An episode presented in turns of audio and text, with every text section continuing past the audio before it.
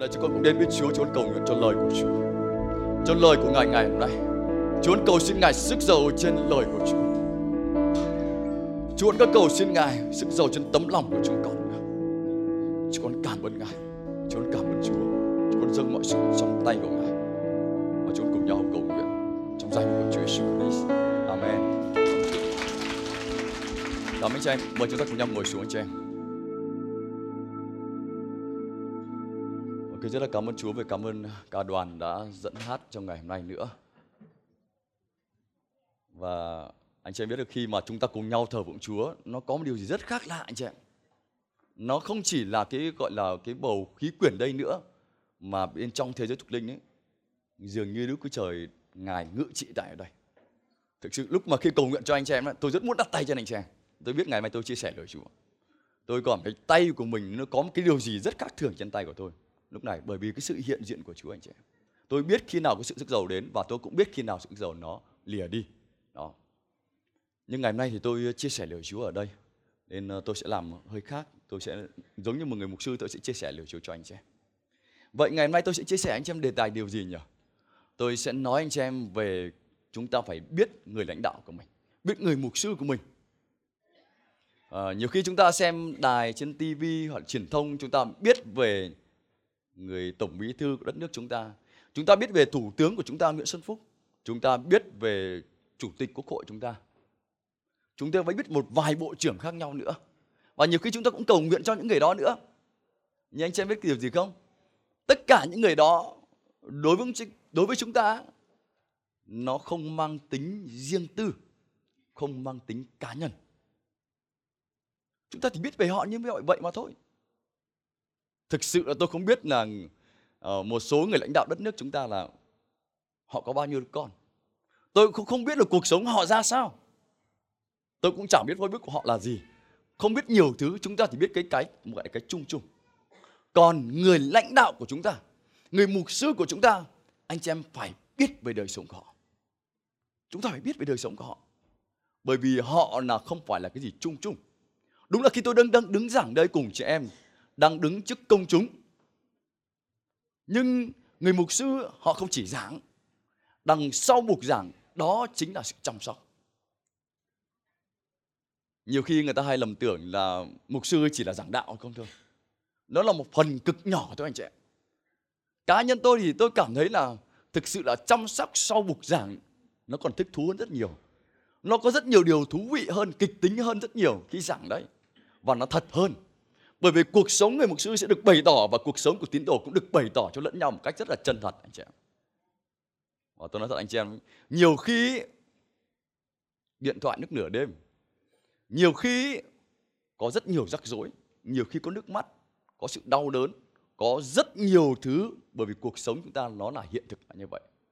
Nên anh chị em phải biết về người lãnh đạo của mình, là người mà Chúa đặt trên chúng ta để dẫn dắt chính cuộc sống chúng ta. Anh chị em có Kinh Thánh cùng tôi giờ trong Côrintô thứ nhất, đoạn 10, câu 1. Chúng ta xem trong lời của Chúa. Côrintô thứ nhất, đoạn 10 từ câu 1 cho đến hết câu 2. Tôi xin phép đọc ở đây trong bản dịch Hiệu Đính truyền thống. Thưa anh em, tôi chẳng muốn anh em không biết rằng tất cả tổ phụ chúng ta đều đã ở dưới đám mây, tất cả đều vượt qua biển, tất cả đều báp tem trong đám mây và trong biển để đi theo Môi-se. Tôi nhắc lại câu 2 này. Tất cả được báp tem trong đám mây và trong biển để đi theo Môi-se. Để đi theo Môi-se. Nhiều khi bạn đọc Kinh Thánh bạn có để ý cái từ này không? Bạn nghĩ là ô đúng tôi theo Chúa cơ mà. Nhưng Kinh Thánh cũng có nói về một người lãnh đạo mà được đặt trên chúng ta. Và chúng ta nhìn thấy cuộc sống của Môi-se. Chúng ta nhìn thấy cuộc đời của Môi-se. Anh chị biết không? Chúng ta đọc Kinh Thánh chúng ta nhìn thấy cuộc đời của Môi-se. Chúng ta biết Môi-se xuất thân từ đâu. Chúng ta biết Môi-se được trưởng dưỡng nuôi ra từ hoàng cung của Ai Cập. Chúng ta biết Môi-se là một người mà rất nóng tính, nóng nảy. Và ông từng tấm đánh giết luôn người Ai Cập khác khi định tấn công dân của mình. Và ông từng là một người mà đã chạy trốn trong đồng vắng. Và sau đó Chúa biến đổi ông trở thành người nhu mì, thậm chí hơi tính nhút nhát, Đến lúc Đức Chúa Trời nói với ông rằng là ông cần phải nói điều nọ điều kia cho dân của chúng. Ông nói: Chúa ơi, con không thể nói được, con không thể giảng được, con là một người ăn nói cả lắp. Và Chúa buộc nói: vậy anh ngươi Aaron là người sẽ nói thế cho người. Chúng ta biết về những anh em họ hàng của Môi-se, Aaron, Miriam, tiên tri. Và chúng ta cũng biết về những cái mà ông làm không trọn vẹn. Còn lúc mà Đức Chúa Trời nói với ông cần phải cắt bì cho các con của mình, nhưng ông đã không làm điều đó. Và suýt chút nữa thì Đức Chúa Trời đã giết chết ông. Ông là một người nhu mì mà khiêm nhường hơn hết tất cả mọi người trên đất này. Ông là một người mà đối diện nói chuyện đối mặt với Đức Chúa Trời.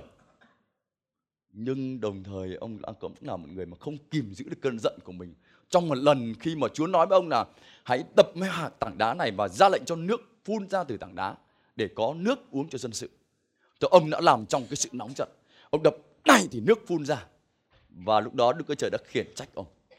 Đức Chúa Trời đã nói rằng là ông chỉ được nhìn đến miền đất hứa thôi, nhưng không được vào đó bao giờ, bởi vì cớ điều đó. Chúng ta nhìn thấy con người lãnh đạo của Môi-se, chúng ta nhìn thấy tất cả các mặt trong cuộc sống của người đó. Hỡi anh chị em yêu dấu của tôi, khi chúng ta đi theo một ai đó, chúng ta phải chăm xem cuộc sống của họ thực sự là họ có đi theo Chúa hay không. Giống như Kinh Thánh nói, Phao-lô nói: hãy bắt chước tôi như tôi đã bắt chước Chúa. Rõ ràng Chúa đặt một người lãnh đạo là một người mà người trần, người xác thịt ở trên cuộc sống chúng ta. Họ dẫn dắt chúng ta, anh chị em. Cá nhân tôi sẽ luôn nhìn đến cuộc sống của gia đình mục sư Nhượng là mục sư trưởng.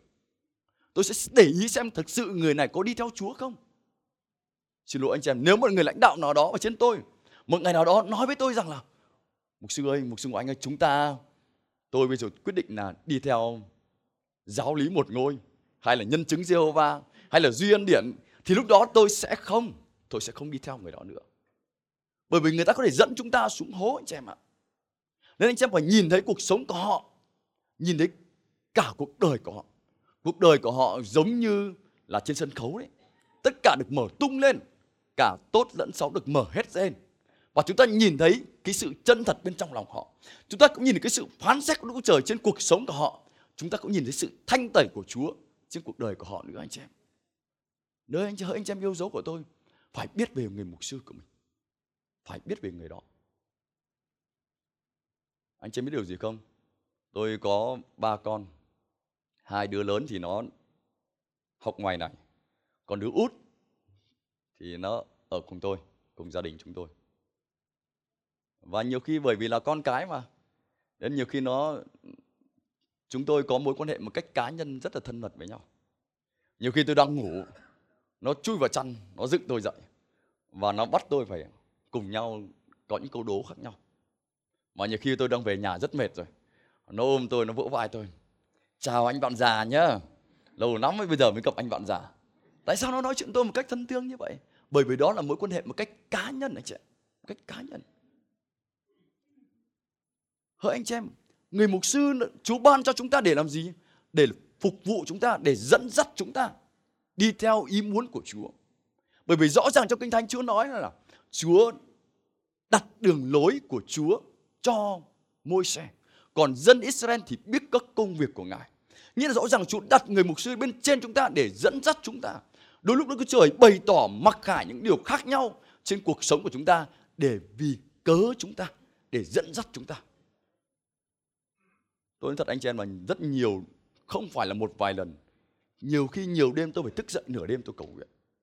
Bởi vì ai đó gọi điện và tôi cảm thấy đây là trách nhiệm của tôi. Và tôi bắt đầu cầu nguyện.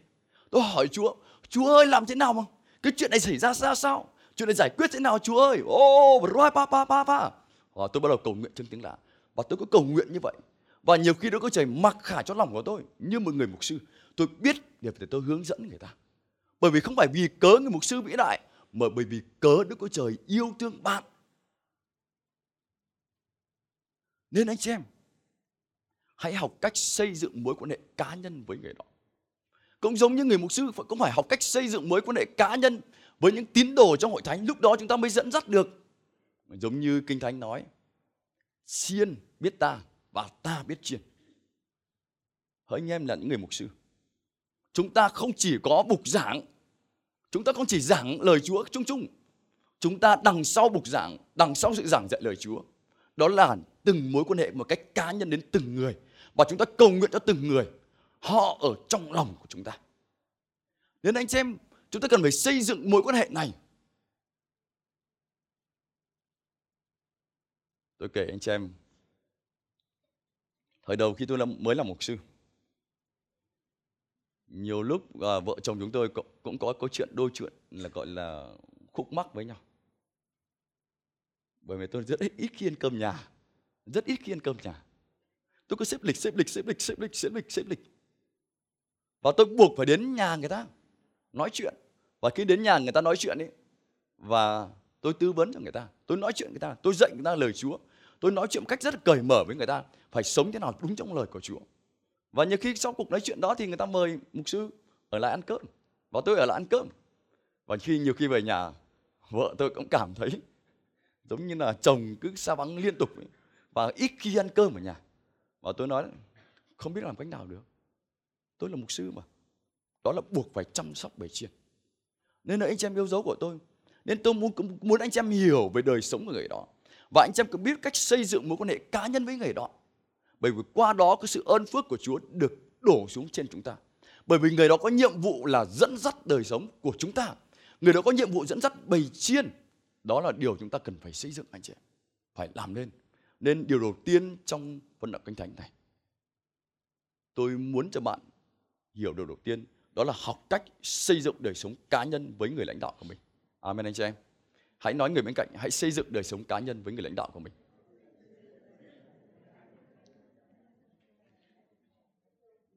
Tôi xem trên mạng, tôi nhìn thấy mục sư tiên tri T.B. Joshua ở châu Phi, ở Nigeria. Tôi nhìn thấy ông ta rất là một người rất đầy quyền năng và dấu kỳ phép lạ. Ông ta là tiên tri. Tôi cũng xem trên mạng, tôi nhìn thấy mục sư Benny Hinn. Ông ta là người kia hát mà ông thấy cảm thấy cái sự dữ dội rất mạnh. Ông ta phẩy tay một cái, người ta ngã rạp xuống nữa. Chúng ta đều thích những con người như vậy. Nhưng anh em biết điều gì không? Họ không phải là mục sư của chúng ta.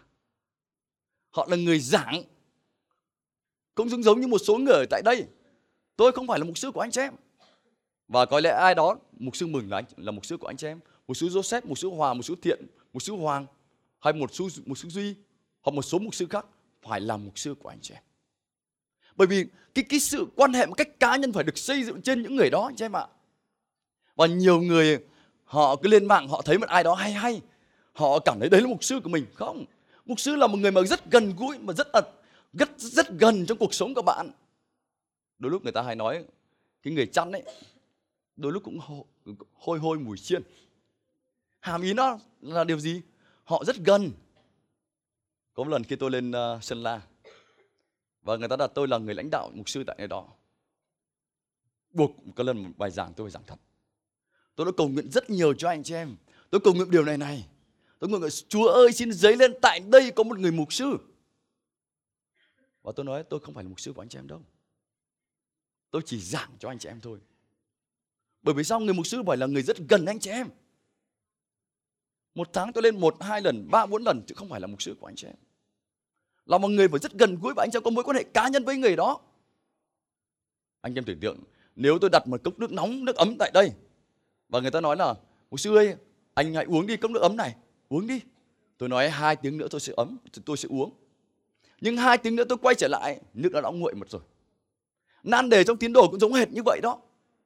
Bạn gọi một người nào đó là mục sư của bạn mà tiếp tận phương trời phương Tây kia là mục sư của bạn.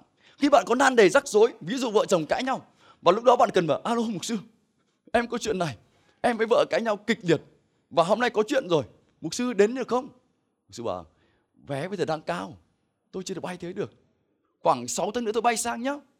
6 tháng nữa thì cốc nước nóng đã nguội rồi, mọi chuyện đã trở thành khác rồi. Anh em hiểu từ tôi nói không?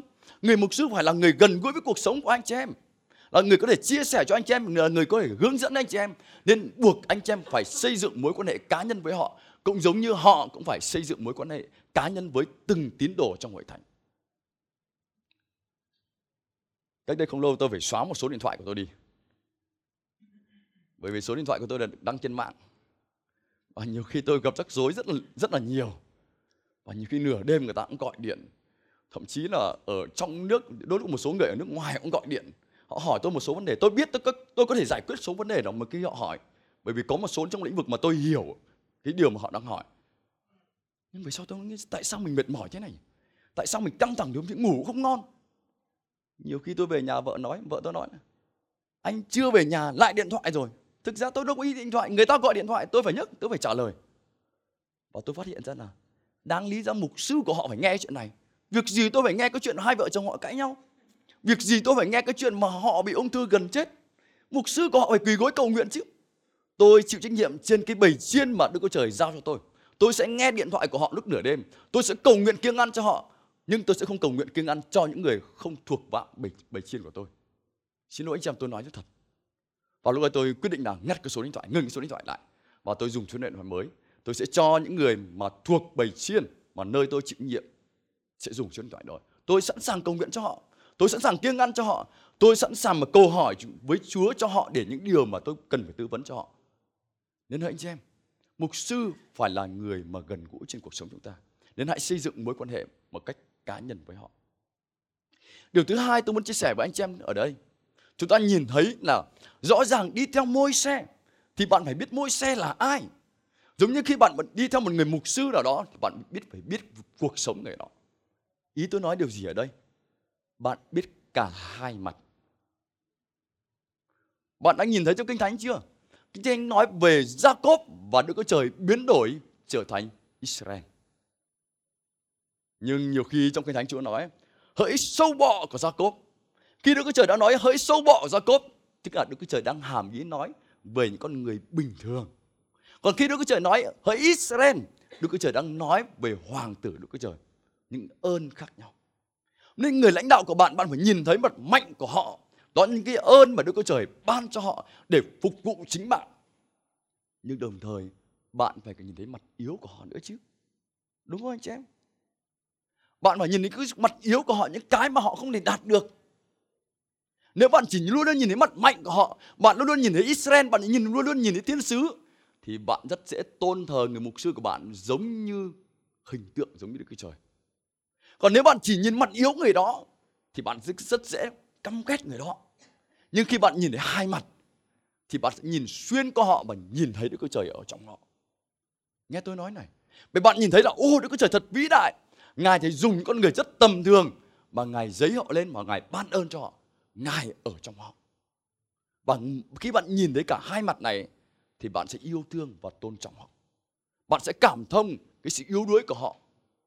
Khi tôi đọc trong Kinh Thánh, tôi nhìn thấy tất cả những người của Chúa họ đều yếu đuối cả. Ê-li làm gì? Ê-li đã cầu nguyện, Chúa ơi xin cất mạng sống con đi. Ê-li đã cầu nguyện như vậy đó. Giô-na thì làm sao? Chạy trốn, chui trong bụng cá. Bạn nhìn thấy không? Đây là những người của Chúa đấy. Tất cả những người của Chúa. Abraham, Isaac thì làm sao anh chị em? Khi mà gặp hoàn cảnh khó khăn, nhìn thấy vợ của mình, kẻ thù muốn cướp vợ của mình, nói đây là em gái của tôi. Bạn nhìn thấy không? Đây toàn là tiên tri của Chúa, những người hùng của Chúa. Thế mà Đức Chúa Trời gọi họ là gì? Đức Chúa Trời của Abraham, Isaac, Jacob. Bởi vì Đức Chúa Trời biết từng con người có sự yếu đuối khác nhau. Thì bạn cũng phải biết người mục sư của bạn có những sự mặt mạnh và mặt yếu. Và qua đó bạn có thể thông cảm và giúp đỡ người đó được. Amen anh chị em. Nên hãy nói người bên cạnh, điểm thứ hai, hãy nhìn thấy Isaac và Jacob trong mục sư của bạn. Trong Kinh Thánh có nói là tất cả thầy họ đều đi theo Môi-se. Nghĩa là chúng ta ở trong hội thánh, Chúa đặt một người lãnh đạo trên chúng ta là người mục sư. Đó là dẫn dắt bầy chiên để đi theo người đó. Vậy điểm thứ ba tôi muốn nói tại đây cho anh chị em nhìn thấy điều này.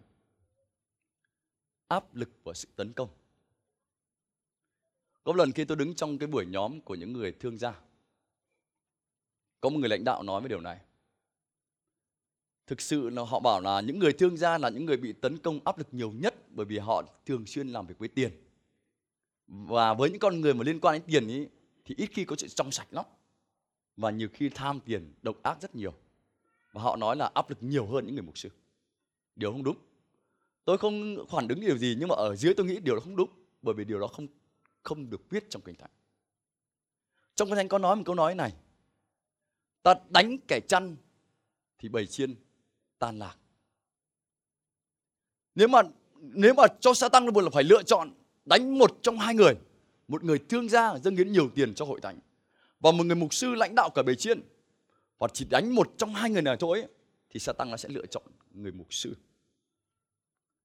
Nên là anh em phải biết rằng trong áp lực cuộc sống họ cũng có rất nhiều áp lực.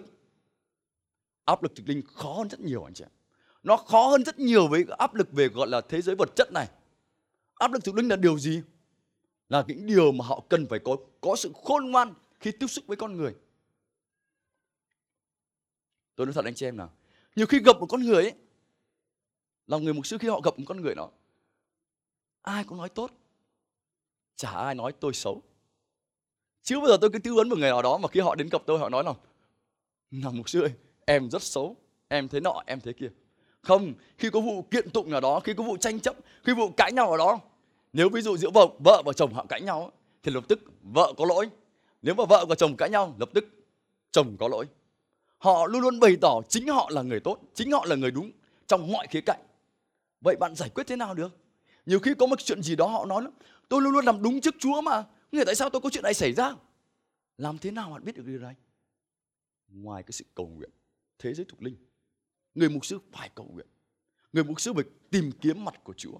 Người mục sư phải tìm kiếm câu trả lời cho bầy chiên, phải nhìn thấy những vấn đề trong đời sống của người ta.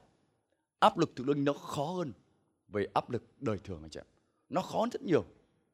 Nhiều khi người ta hay đùa, có câu nói mấy mục sư, mấy người lãnh đạo ấy, đó là mấy cái người giống như là hít khí trời uống nước lã. Họ sống cái kiểu dạng như vậy. Nên anh chị em ơi, khi chúng ta nhìn thấy họ bị áp lực ấy, một trong điều mà tôi muốn động viên và khích lệ anh chị em đó là hãy cầu thay cho họ. Hãy cầu thay cho họ. Chúng ta cần phải nâng đỡ họ, cầu thay cho họ. Bởi vì nếu họ ngã gục trong đời sống này ấy, thì bầy chiên cũng bị tan lạc. Bầy chiên cũng bị tan lạc. Nên tôi muốn khích lệ anh chị em, động viên anh chị em, hãy cầu thay cho người mục sư của mình. Amen anh chị em. Hãy nói người bên cạnh, hãy cầu thay cho mục sư của mình.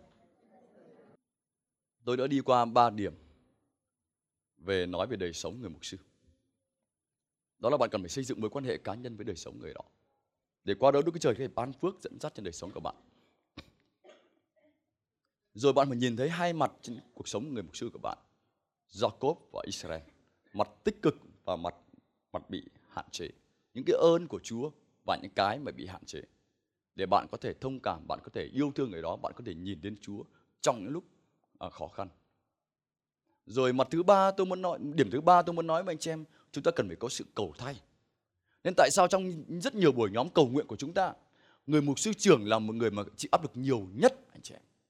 Trông thế thôi, họ chịu áp lực nhiều nhất. Nên nhiều khi trong các buổi cầu nguyện của chúng ta luôn luôn cầu nguyện cho người mục sư trưởng của chúng ta. Xin Chúa bảo vệ, xin Chúa gìn giữ, xin Chúa ban sự khôn ngoan. Nên nhiều khi những người lãnh đạo họ đi đến nơi nào đó, họ luôn luôn đặt tay vào cầu nguyện trên người mục sư. Đó là vì lý do là như vậy. Đây điểm thứ tư. Tôi nghĩ điểm này là điểm cuối cùng và điểm rất nhiều người họ ngại muốn nói. Đó là tài chính. Anh chị em có cùng tôi dở trong Galati đoạn 6. Tài chính.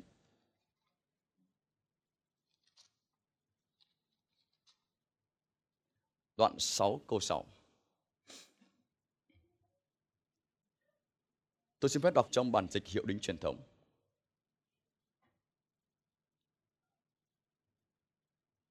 Người được dạy đạo hãy chia sẻ mọi thứ tốt đẹp với người dạy dỗ mình. Đừng tự dối mình. Đức Chúa Trời không chịu khinh rể đâu. Vì ai gieo giống gì sẽ gặt giống ấy. Kẻ gieo cho xác thịt sẽ bởi xác thịt mà gặt sự hư nát. Nhưng người gieo cho thánh linh sẽ bởi thánh linh mà gặt sự sống đời đời. Chớ mệt mỏi trong khi làm việc thiện. Vì nếu chúng ta không nản lòng thì đến mùa chúng ta sẽ gặt. Vậy đang lúc có cơ hội, chúng ta hãy làm điều thiện cho mọi người, nhất là cho anh em trong gia đình đức tin. Ở đây là câu Kinh Thánh mà chúng ta thường dùng để nói về sự dâng hiến tại đây. Nhưng mà trong câu 6, Galati đoạn 6 câu 6 nói rất rõ. Cái người được dạy đạo hãy chia sẻ mọi thứ tốt đẹp với người dạy dỗ mình. Thực ra cái người dạy dỗ gần gũi nhất với anh chị em ấy, không phải là Ben Hiên trên mạng, cũng không phải là David Joshua ở châu Phi, cũng không phải là một người hùng nào đó ở đâu xa xôi, mà cái người dạy dỗ gần gũi nhất với anh chị em chính là cái người mục sư của anh chị em, cái người dạy anh chị em đấy, cái người mà uốn nắn cuộc sống của anh chị em đấy, lại là chính người đó. Bởi vì mấy người kia thì họ bận rộn vì trên công chúng rất lớn, họ làm sao nghe điện thoại của anh chị em được, họ làm sao nghe cái chuyện là điện thoại của anh chị em là xin một sư cầu nguyện cho con tôi ốm, xin một sư cầu nguyện cho con tôi bỏ nhà đi, xin một sư tư vấn cho tôi biết là làm thế nào mà hai đứa con của tôi bây giờ làm thế nào mà chúng ta có thể để giữ mình trong Chúa, trong mối quan hệ yêu đương. Không. Những cái người ở trên mạng kia họ là thầy giáo của chúng ta mà thôi. Còn cái người mục sư là những người gần gũi đến nhà anh chị em, khuyên anh chị em từng bước đấy. Đấy, cái người đó đấy. Kinh Thánh thì đang nói về người này. Kinh Thánh nói về chúng ta vì điều gì nhỉ? Chia sẻ mọi thứ chúng ta có trên đời sống người đó. Chia sẻ anh chị em ạ. Tôi chẳng ngại nói điều này đâu. Tôi chả sợ. Tôi không ngại rằng là khi nói điều này giống như cứ moi tiền của dân sự không. Tôi chẳng ngại chuyện này. Bởi vì chính đời sống của tôi cũng sống bởi đức tin, bởi cái sự dâng hiến.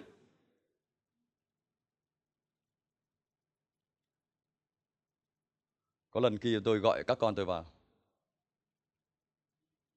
Tôi nói với các con. Ba nói các con biết rằng nhé. Đúng trông ba bình thường như vậy. Ba không giống như các mục sư khác. Nhưng các con phải nhớ rằng này. Chính bởi đức tin của ba và nuôi sống cả gia đình. Hãy nghĩ thử mà xem. Đại đa số các mục sư khác đều có chống lưng. Tôi nói đùa từ này. Nghĩa là vợ họ làm giúp vợ họ rất nhiều thứ khác nhau. Ba không có một cái chống lưng nào ngoài Đức Chúa Trời. Nên đừng có phản đối ba cái chuyện mỗi một tháng ba dâng hiến. Tháng nào tôi cũng dâng hiến. Bởi vì tôi biết rằng ban cho có phước là nhận lãnh. Và tôi biết thực sự nó là cái sự sống cuộc sống của tôi. Khi tôi dâng một điều đúng đắn, tôi sẽ gặt điều đúng đắn. Khi tôi dâng cho một người nào kính sợ Chúa, thì điều đó sẽ được gặt lại trên đời sống của tôi. Không phải một lần, nhiều hơn. Và tôi nói với các con, chính vì vậy mà con có đủ tiền nuôi sống đến ngày hôm nay. Con đừng coi thường đức tin đó. Đó là đức tin rất thật. Xin lỗi anh chị em, tôi có thể nói một điều này. Hôm trước có một người mục sư nói chuyện với tôi. Ôi anh ơi, vừa rồi anh không đi đám cưới à? Tôi nói không. Sao đi? Thì người ta mời. Thì mục sư làm trong hội thánh thì ai chẳng mời. Nên xin lỗi anh chị em, tôi phải nói điều này này. Nếu mà anh chị em muốn mời các mục sư đến hội thánh đi đám cưới ấy, của con cái của anh chị em đấy, khó đấy anh chị em ạ. Một số người thì họ không dám có nói là không. Tôi thì tôi nói là không. Tôi nói là không đi. Tôi nói là tiền anh không nhiều, nên anh không thể giống như là có thể đặt chỗ nọ đặt chỗ kia được. Một cái điều gì mà tôi đặt tiền ra ấy, tôi phải nhìn thấy đời sống họ thật sự kính sợ Chúa. Và đó là lúc bạn gieo trong mảnh đất tốt, bạn sẽ gặt trên đời, trong cuộc sống của chúng ta. Nên tại sao tôi rất can đảm nói với chuyện này về tài chính. Hỡi anh chị em yêu dấu của tôi. Bởi vì những người mục sư là những người mà họ lãnh đạo anh chị em, là những người mà họ hết sức với công việc của Chúa. Nên cái chuyện mà chúng ta dâng hiến cho họ là lẽ đương nhiên. Trong Kinh Thánh, trong Ký Ước có nói điều gì? Cái thời Ký Ước lúc đó, đền thờ của Chúa được trở nên lộn lạo, không được có sự trật tự nữa, không được xây dựng nữa. Và Kinh Thánh viết rằng những người Lê Vi họ bỏ về quê vì không có sự trung cấp. Trong thời Ký Ước, những người phục vụ trong đền thờ họ ăn cái điều gì? Họ ăn của lễ của dân sự dâng lên. Khi họ được chúc phước một điều gì đó, họ dâng lên cảm ơn Chúa. Họ không chỉ cảm ơn Chúa bằng miệng của họ, họ mang một cái lễ vật nào đó đến.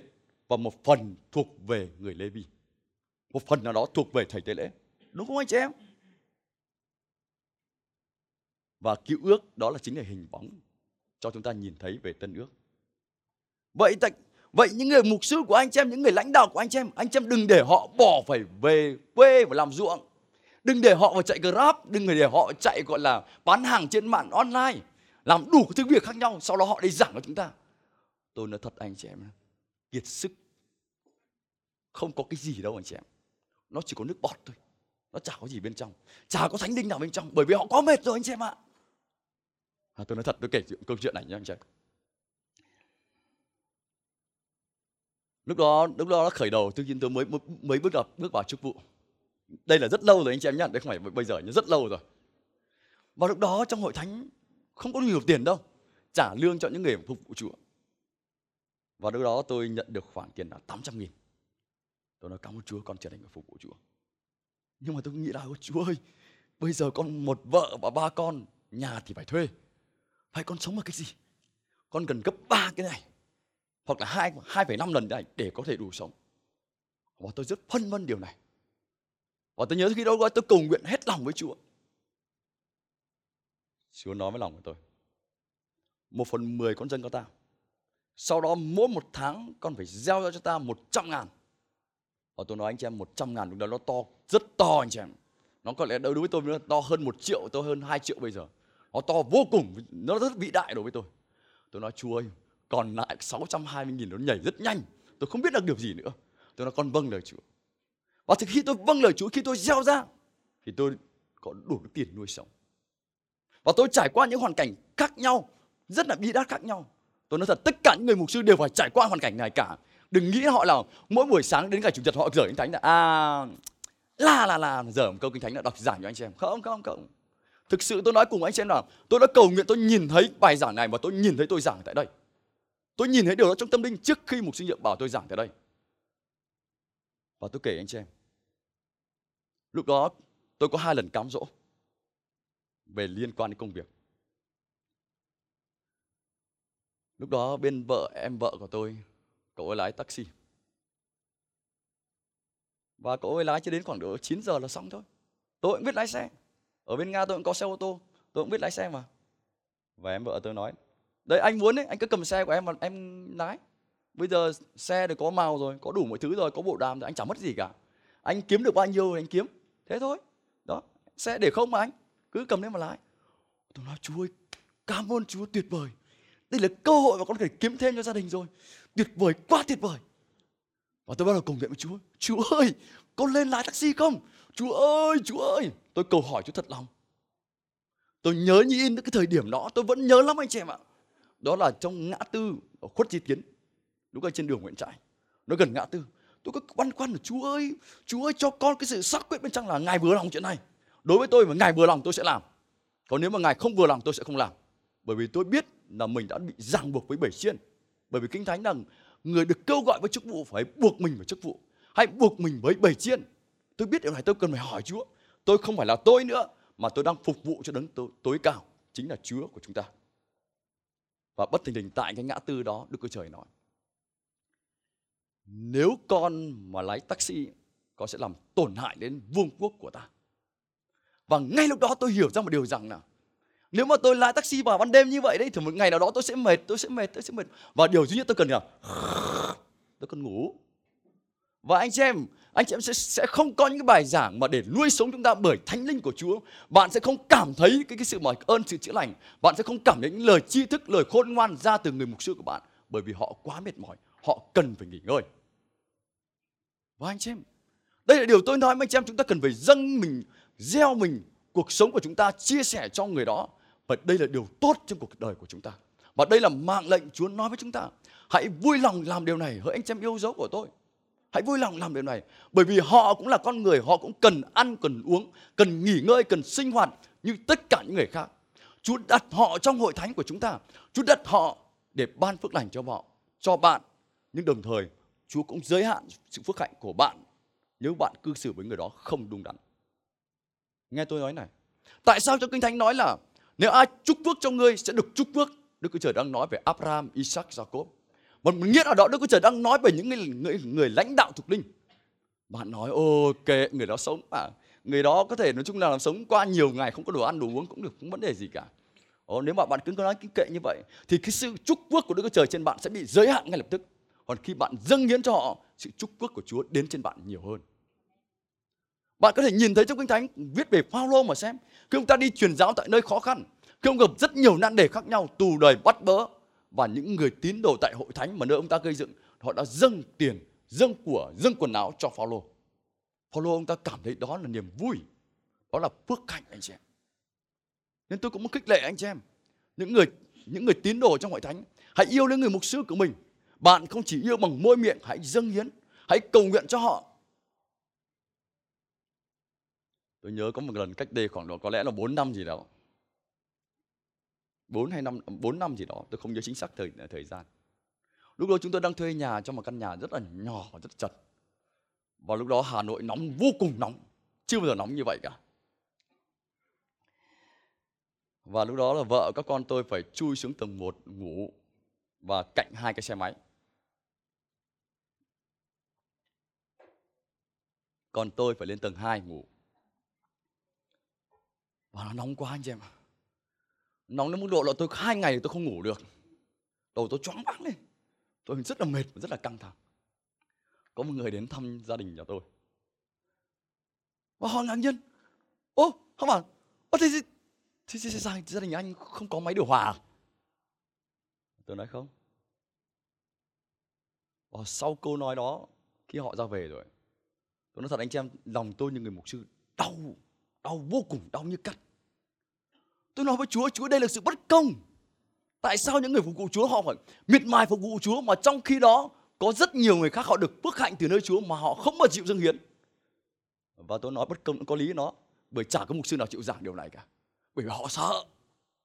Tôi chả sợ, bởi vì tất cả nếu mà anh chị em không dâng hiến, Chúa sẽ khiến người khác dâng hiến. Tôi chả sợ điều này. Tôi nói thật anh chị em đấy. Và đó tôi chứng kiến rất nhiều phép lạ mà Chúa đã dùng cả dân ngoại để dâng hiến. Tôi nhìn thấy điều này rất rõ rồi anh chị em. Và tôi cảm thấy cái sự bất công được. Rõ ràng những người khác họ phục vụ Chúa hết lòng về bầy chiên. Và trong khi chư họ được đối đáp, gọi là đền đáp, nó không có một điều gì cả. Nghe tôi nói này. Khi bạn cư xử không đúng đắn với người mục sư của bạn ấy, cái phước hạnh nó sẽ bị giữ lại. Còn khi bạn cư xử đúng với người của Chúa, cái phước hạnh của Chúa trên bạn sẽ được mở ra. Nó sẽ mở ra. Nên tại sao chúng ta cần phải gieo? Phải gieo trên đời sống những người kính sợ Chúa, trên cho cuộc sống của chúng ta. Amen anh chị em. Hãy nói người bên cạnh, hãy gieo trên cuộc sống của những người mục sư.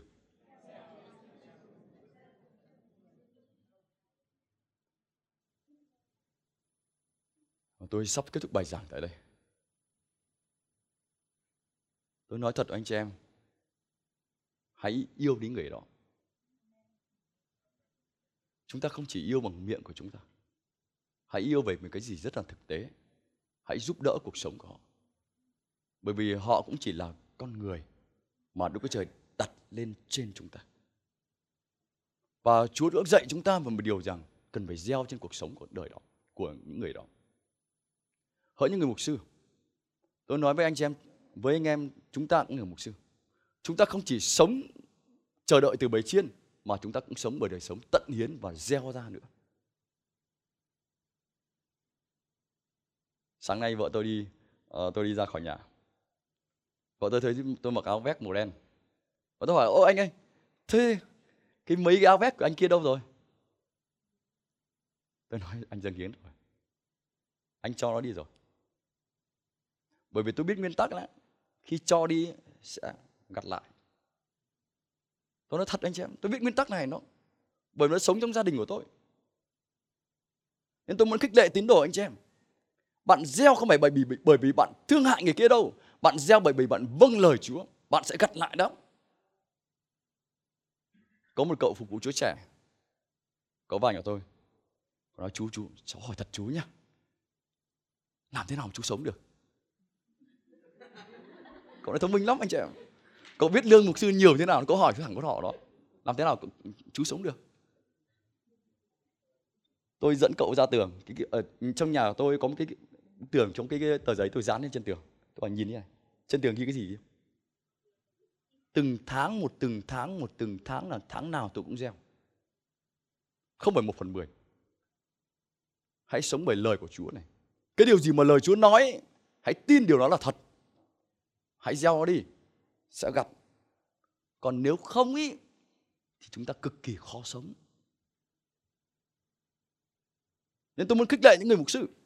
Chúng ta không ở trông đợi từ tín đồ, chúng ta trông đợi từ nơi Chúa. Đấng ban hột giống của chúng ta, và Đấng cũng nuôi sống cả gia đình chúng ta nữa anh chị em. Nên anh chị em hãy can đảm anh chị em. Đừng sợ. Hãy tấn tới trong công việc của Chúa. Hãy gieo ra. Đức Chúa Trời sẽ ban phước cho chính cuộc sống của chúng ta. Nên ngày hôm nay có 4 điểm mà tôi muốn nói với anh chị em thôi. Điểm thứ nhất, tôi muốn nhắc lại với anh chị em. Hãy xây dựng mối quan hệ một cách cá nhân với đời sống người mục sư của mình. Hỡi anh em là những người tín đồ, hãy biết mục sư bạn là ai. Hãy biết mục sư bạn là ai. Và bạn phải nhìn thấy hai mặt, hai vấn đề trong cuộc đời của người mục sư đó, Jacob và Israel. Hãy cầu nguyện và cầu thay cho người đó, bởi vì người đó chịu rất nhiều áp lực khác nhau. Và điểm cuối cùng, tôi muốn khích lệ anh chị em, bạn hãy gieo đi, bạn sẽ gặt nó, bạn sẽ gặt. Và lúc một ngày nào đó bạn sẽ quay lên thiên đàng và Chúa sẽ đứng bên cạnh bạn. Chúa sẽ nói, con, ta cảm ơn con về những điều mà con làm cho đầy tớ của ta. Ta cảm ơn con về những điều mà con đã làm cho những người anh em trong đức tin của chúng ta. Chúa sẽ nói điều này anh chị em. Thật lòng Chúa đã nói điều này. Bởi vì Kinh Thánh nói là khi chúng ta làm cho một người nào đó trong đức tin thôi, đó là làm cho chính Chúa, và Đức Chúa Trời sẽ nói lời cảm ơn cho chính cá nhân chúng ta anh chị em.